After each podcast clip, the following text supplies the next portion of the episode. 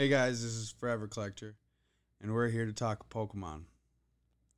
Today, we have a very amazing guest on. His name is Zeid, big time collector, OG, been around the block for a while. So we're going to talk to him today. Hey, how you doing, brother? I'm good, man. How are you? Doing well, doing well. There's been a lot of snow here in Minnesota. Have you been in it yet? Yeah, well, I've noticed. I've been checking the weather forecast. No, man, for us, it's actually pretty warm today. We're not expected to get snow till November, supposedly. How how'd you get into collecting and uh, you know uh, a business for yourself? Um, those are two separate questions, to be honest. For the first part of it, which is how I got into it, um, I'd have to say I'd have the same story as everyone else, pretty much. Nothing special. Uh, uh, came out. The game came out when I was younger. We used to go to Walmart, uh, beg our parents to buy us some packs. Uh, we'd open the packs, and honestly, back then we didn't really know what to do with them. um, we weren't even good at the game. Um, it was it was new. You know, we were getting into it. Me and my brother, all the kids in the neighborhood. So we just buy them, open them, and we'd be like, "Oh, there's a card that has like a hollow type of pattern." We'd think that was special. You know, we were very young back then. Didn't really think about the monetary value or anything besides the fact that it's a new game. We like it. We want to try it out. The cards look cool, and we just you know collected them at that point. Um, for the second part of the question, as I uh, as I grew older, finished my education, so on and so on, came back home. Um, I studied abroad in Europe when I came back here to uh, the US. Um, I needed something to do as a side thing um, while I was doing my uh, medical studies, my residency, and so on. So I found my old collection, and I don't know. I kind of the whole business thing kind of branched out from there as originally a side thing to do while I did my main part, which was the residency. So, kind of uh, it was a spontaneous thing. It wasn't a planned thing, to be honest. That's for sure. I'm sure that's uh, the case with a lot of uh, a lot of businessmen that you know became that because of their collection. Yeah, yeah. I don't I don't know many people that decided to, hey, you know, I'm just gonna do this out of nowhere. I, just, I really don't know many people. Right. Was, yeah. Yeah, it was always based. Everyone I've talked to has been like, "Oh, you know, I, I did this as a kid. I liked this as a kid, and from there it branched out." Right. So, what's your favorite Pokemon? Uh, my favorite Pokemon originally was Lugia, um, and then later on evolved to becoming Rayquaza. So now I mainly collect Rayquazas with Lugia as my second. Nice, nice. I feel like ninety nine percent of the answers that people give is Charizard nowadays, though. Oh yeah, for sure. Uh, I'm definitely uh, one of those people that not really into Charizard. I'm more into Mewtwo and Metagross for sure. I also I also remember you telling me once you like the legendary birds, right? Yeah, those are uh, uh, because um of my Hispanic heritage. I uh, always thought that it was clever that they named the legendary birds uh, Uno, Dos, Tres, Articuno, Zapdos, and Moltres.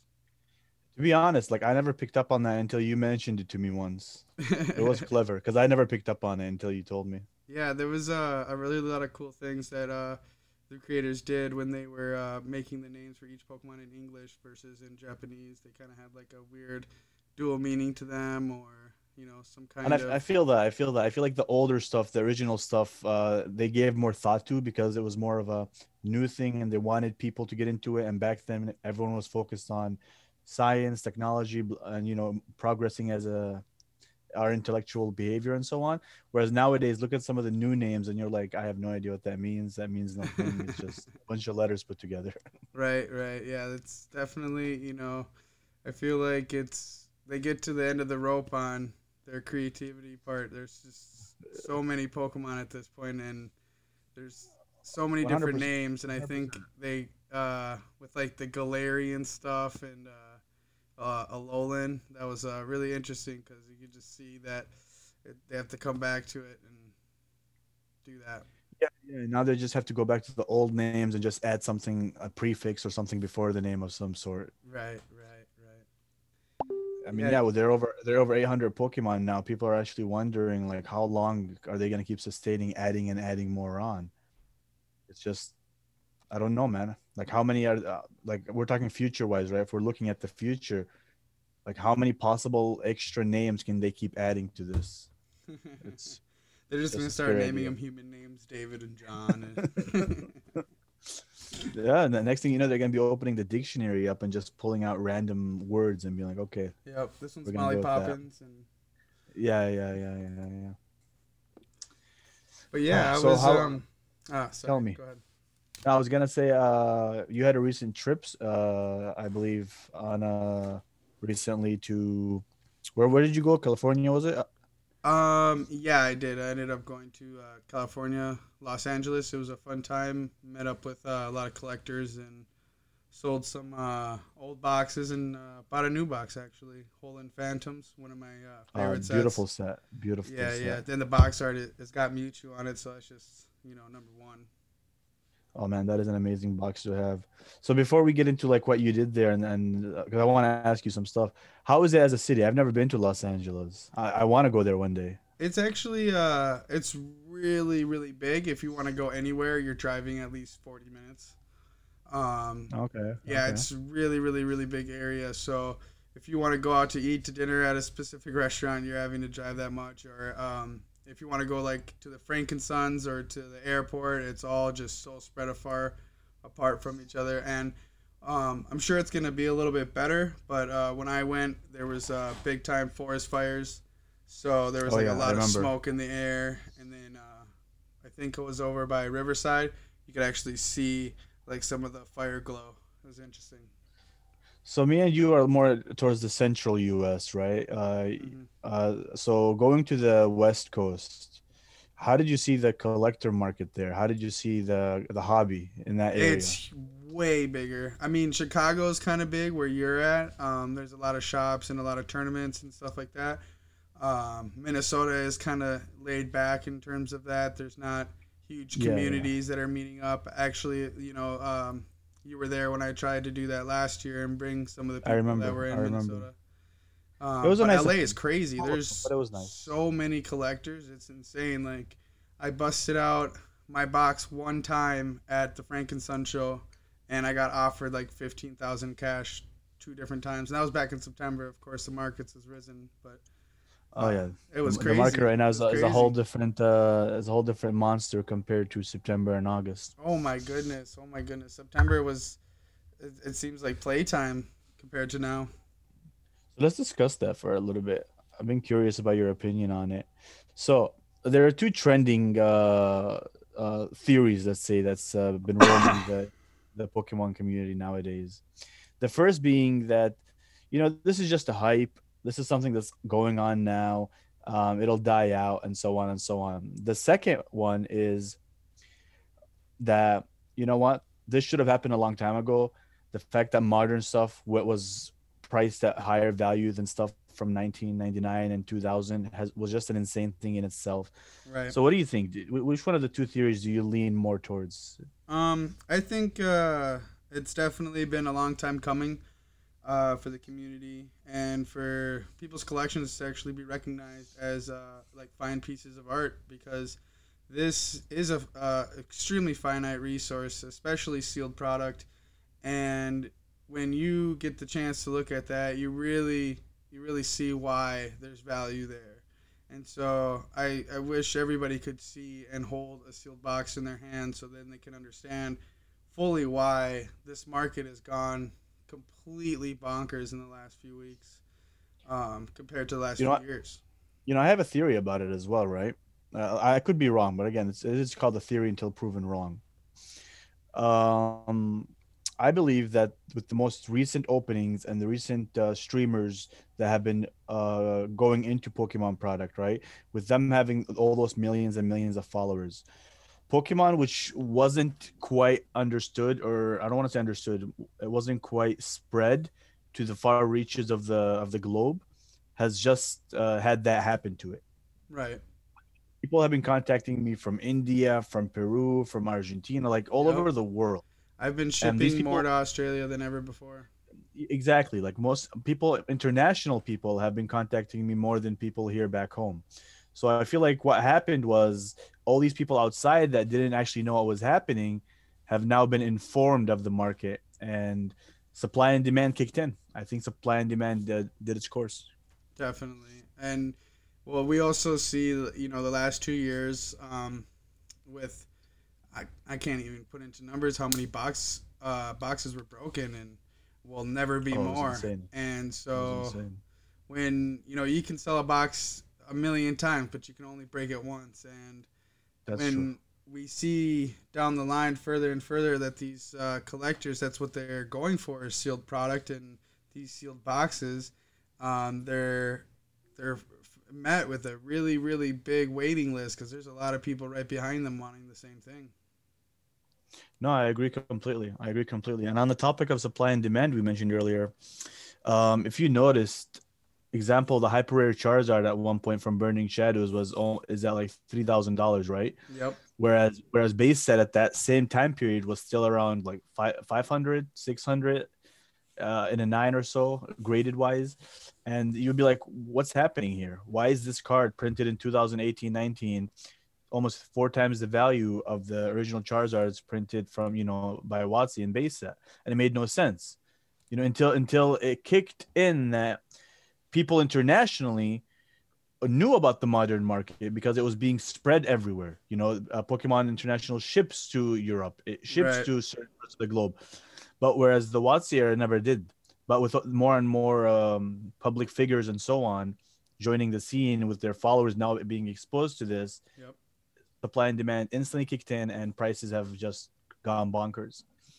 Yeah, it's really it's really crazy to say um, that you could dust off your collection in your closet and change your life. That is that's really really amazing to say that Pokemon has come to this point where you can literally go into your closet, find your childhood collection, and become able to put a hundred thousand dollar down payment on a house. Yeah, you know, what, let's not even take it that far you know you can buy that wedding ring you want to get married with. Yep. you can buy you can buy a car like let's you know let's imagine the guy that has just a few things but that they're still worth it. Everything exactly. is worth it. And everything is worth it yeah. it's life-changing money at this point. A few years ago when i got into it it was it was life-changing money but it wasn't nearly as crazy as now. One box you know 2 years ago i could find for 2500 and now i can't find for less than 25000 that's, no, one hundred percent, one hundred percent. So I'm not, think, I'm not upset uh, either. I'd still pay twenty five thousand. One hundred percent, one hundred percent. Because um, so you believe that the market will hold and it will keep growing. Oh yeah. You, you, don't you don't agree with the theory that some people have that it's just you know an event and it's just gonna die out. Well, I mean, you can you can say that as much as you want, but even before any of these influencers or big names that got in into the pie, they Pokemon was already heading up in that trajectory. Um, in early February, I think, is when it started to take its climb, and it was a really really big leap just then. And then now it's September, October. You're seeing the outcome of all these other people that you know wanted to get into it finally getting into it. I agree. I agree.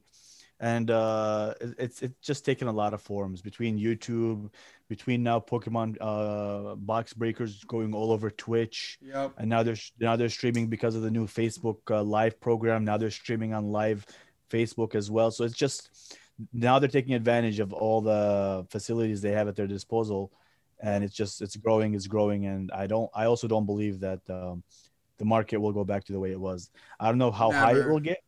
I do believe everything, everything, no matter what in business, has a plateau, but I don't think it will it will have a downward one anytime soon. Yep. And if it does, it's only gonna be because some giant person that nobody knows came onto the market with a ton of product. But I think the demand will always be more. That they will gobble that go- collection up like it was a light. Oh, 100 percent, 100 percent. Before before all this happened, like this recent uh, events happened, we were competing mainly with people within the U.S. Mm. Now you're competing with 10 billion people around the world. Well, technically, uh, the collectors between these 10 billion people, but now you're competing with the rest of the world. Right. And me and you uh, feel that uh, firsthand because, as we mentioned it earlier, most of the people we've been dealing with have been internationals over the past month. Yep. Yep. I've I've li- I've literally shipped more international than national over the past month, and it's just it's insane. I you know I I didn't agree with uh I didn't believe in what I was told originally that hey market's gonna explode. I didn't quite believe it, but when I noticed my own sales being uh, dominantly internationally, I just I, I can't deny the facts. Right. Yeah, there was a there was a lot there's a lot there. Um, I didn't quite believe it myself, uh, just because I liked all this stuff before it was crazy expensive. I was buying boxes and just opening them all to myself and pulling every single pack.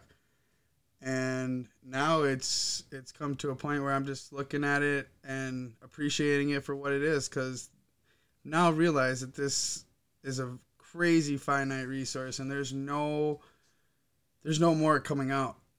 Like the population of the PSA 10 Charizard can only go up, can never go down, right? But with the population yes, of sealed boxes, it can only go down. It can never go up. Correct. So correct. no, you're on point with that. It's you're gonna see. I feel like soon, uh, a leveling out with some of the best cards in the sets and uh, the the box itself, and you're gonna see the box sell for astronomical numbers. I feel you, brother. I remember right before COVID hit us, I was about to make a deal for myself um, from the personal collection on a base set Charizard, and I lost the deal to someone that paid eighteen hundred for it.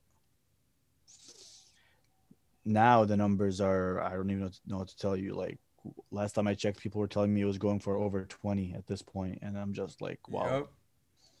wow, it's, that's like that stock market type of thing. Like it's insane. Yeah, it's really, really, really interesting.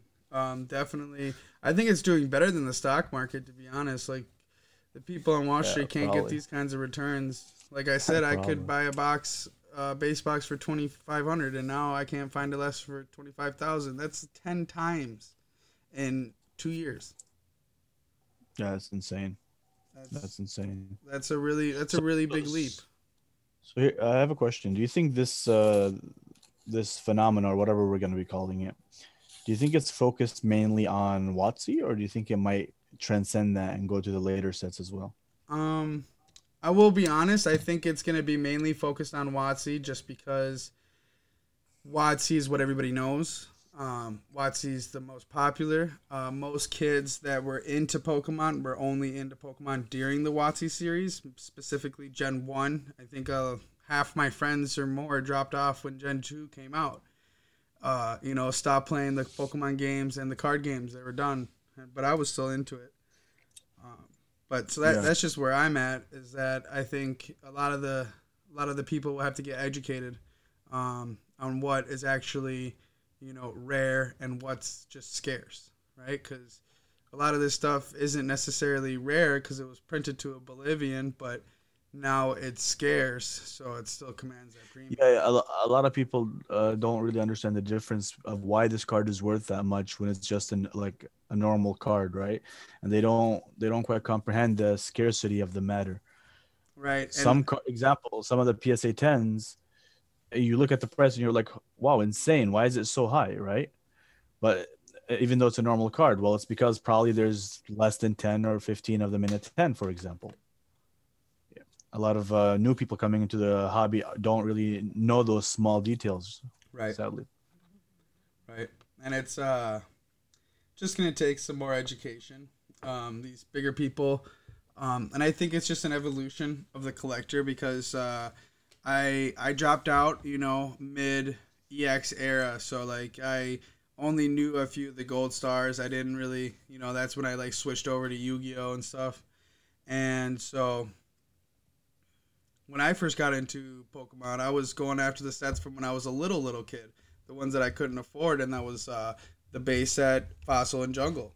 And so that's what I mainly focused on when I first got into the hobby. But then I quickly realized how vast and how huge the Pokemon TCG actually is. And what's really crazy is not a lot of people would understand why uh, a trophy Kangaskhan goes for seventy five thousand. Yeah. because yeah. it's a Kangaskhan. Um, and that's just where education is going to come into play, just like the University Magikarp and the Tropical Beach. A lot of people don't know anything about those cards, but they're extremely, extremely rare and valuable. And so I think that it's just going to take more more time within the hobby. A lot of these people are going to be like, oh, okay, WotC is really cool. Let's see what else is out there. Let's see what other kind of arts there are for my favorite Pokemon, right? Yeah, and to be honest, one of the things I love about the Pokemon community, um, which I don't find in a lot of others, because I do also meddle in uh, Magic the Gathering a little bit and very little in Yu-Gi-Oh here and there. Yeah. But uh, one of the things I like is the diversity in the type of collectors we have. We have Right. people that simply will buy a card because they like the Pokemon. We have people that only go for you know high-end, rare, very scarce products. Yep. Uh, and we have people that literally just want to complete sets and they'll just buy every Pokemon in that set completely. Yeah. So it's just Yeah, it's there's really- just so many different people, man. Yeah, I was uh, I was talking to one of my friends. Um, he has one of the crazy. He has uh, like two of the Daisuke rolls, and he's his collection of slabs is just insane, right? But it's so funny because you get your sealed product collectors and you get your high end slab to collectors together, and they awe in each other's collection because they're like, "Oh, look at all those sealed boxes you have," and then that guy's like, "Oh, look at all these PSA tens that you have," right? And it's it's a really fun thing, I think, when all these other pieces of the hobby come together to express what they like. Because there's people who only collect misprints, like only that's it. And- One hundred percent. Just the other day, there was someone that showed me a, a miscut base at Charizard, and I'm like, I honestly don't know what this is gonna go for, or what it's worth nowadays. So Yep. we, But there's people who one of the- one of- for that. yeah, one of the mods that run my group uh, redirected him to a misprint Facebook group, Oh, okay. and he threw it, uh, and he threw it up on auction on that group, and I think it hit way over a thousand dollars. I didn't even follow how high it got. That's Uh, after I hit the one thousand, I'm like, oh my god, because dude was originally thinking of selling it for like two, three hundred. Right. Yeah, there's 100%. there's a lot uh, there's a lot to uh, learn in this hobby. I think a, a lot. There's so, So, much what would you say is uh, one of your, or what is, in your opinion, your most prized? Doesn't have to be value wise, but what is your the pro- most prized item in your Pokemon collection for you at least? Um, I I wouldn't say an item. I would say a set. Uh, Deoxys um, is like my favorite set, and I've I own more products that are specifically tied into that set than anything else. Okay. I have like the the store displays. I have the collectors boxes. I have the blisters. I have um, what else do I have? I have a lot of the cards from the set. Um, a lot of them in PSA 10, and that's about it. But not a lot of other people that own a box also own the store display for that set, right? So I'm pretty proud of that. Yeah, I remember when you acquired that. Yeah, it was. I got it for an amazing deal too. I was super happy with it. He could have charged me Yeah, three times that, and I still would have paid it. And that's another thing about Pokemon uh, collectors as well.